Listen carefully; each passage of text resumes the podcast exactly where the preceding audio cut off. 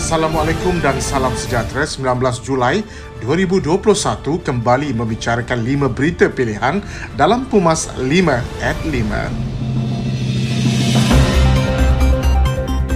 Kegagalan kerajaan perikatan menangani pandemik COVID-19 memberi kesan mendalam kepada rakyat yang terpaksa bergelut untuk meneruskan kelangsungan hidup.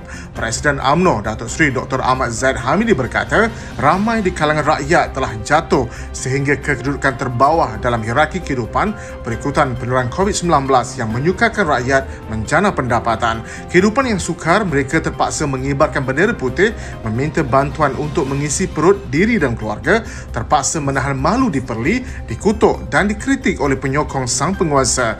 Jelasnya, ada sebahagian rakyat terpaksa mengharapkan bantuan makanan dan ianya bukan mainan, bukan mainan politik. Rakyat ketika ini mahukan kerajaan memperbaiki keadaan negara yang semakin teruk dan kembali kehidupan seperti dahulu tanpa perlu lagi bergantung hidup pada bakul makanan dan bantuan orang ramai. Bencana berganda jika kerajaan gagal untuk tangani masalah ekonomi rakyat yang sedang berlaku ketika ini. Setiausaha Agung AMNO Datuk Seri Ahmad Mazlan berkata, hampir kesemua sektor negara terjejas dengan pelaksanaan perintah kawalan pergerakan yang dikuatkuasakan kerajaan bagi mengekang penularan pandemik COVID-19.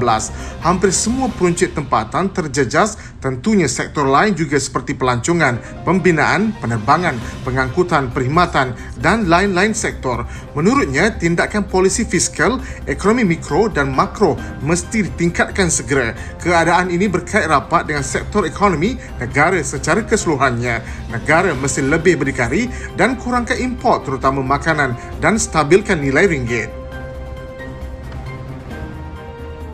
Dakwaan yang menyatakan harus bersyukur kerana bantuan kerajaan setakat ini sudah memadai adalah pemimpin yang tidak turun padang menyaksikan realiti kehidupan yang sebenar. Ketua Pergerakan Pemuda AMNO, Datuk Dr. Ashraf Wajidi Dusuki berkata, dakwaan Perdana Menteri bahawa bantuan yang diberi sudah terlebih dan bertimbun barangan keperluan dapur adalah sesuatu yang sukar diterima. Menurutnya, kalau sudah memadai, rakyat tidak akan meminta supaya nilai bantuan yang diberi ditambah dan ianya perlu dis disegerakan tanpa terpaksa menunggu sehingga bulan Ogos. Dr. Ashraf berkata, apakah bakul makanan, bakul perhatian negara itu dianggap bakul ajaib yang dikira memadai untuk selesaikan masalah rakyat ketika ini. RM300,000 diperuntukkan satu parlimen untuk bakul perhatian negara dengan kos RM50 hanya memenuhi keperluan 6,000 keluarga atau jika RM100 untuk 3,000 keluarga. Bagaimana pula dengan nasib mereka yang lain?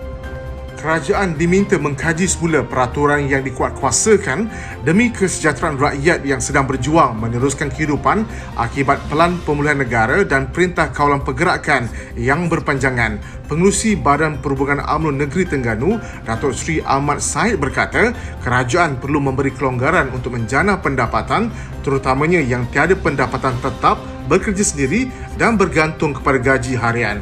Kelonggaran yang diberikan oleh kerajaan dapat mengelak kemurungan rakyat serta mempertingkatkan lagi ekonomi negara. Beliau merayu agar kerajaan memberi kelonggaran kepada rakyat yang menerima dua dos suntikan vaksin diberi kebenaran merentas daerah terutamanya di negeri-negeri PPN Fasa 2 ianya membolehkan kehidupan rakyat kembali seperti biasa secara berperingkat-peringkat kejayaan misi bantuan kemanusiaan Palestin yang diterajui oleh Biro Kebajikan UMNO Malaysia di dalam memberikan sumbangan kepada masyarakat Palestin di kem-kem pelarian melakar kebanggaan kepada negara Duta Malaysia di Jordan, Datuk Jilid Kumending berkata, sumbangan bantuan makanan itu amat bermakna apatah lagi ketika umat Islam sedang sibuk membuat persiapan menjelang sambutan Aidil Adha. Sumbangan berkenaan sedikit sebanyak mampu menceriakan mereka yang terkesan berikutan serangan ganas pihak Zionis baru-baru ini. Jilid Kumending turut menzahirkan rasa bangga dan mengucapkan tahniah kepada anggota misi bantuan kemanusiaan itu yang diketuai oleh pengurusi Biro Kebajikan UMNO Malaysia, Datuk Seri Abdul Aziz Rahim yang kini berada di Palestin.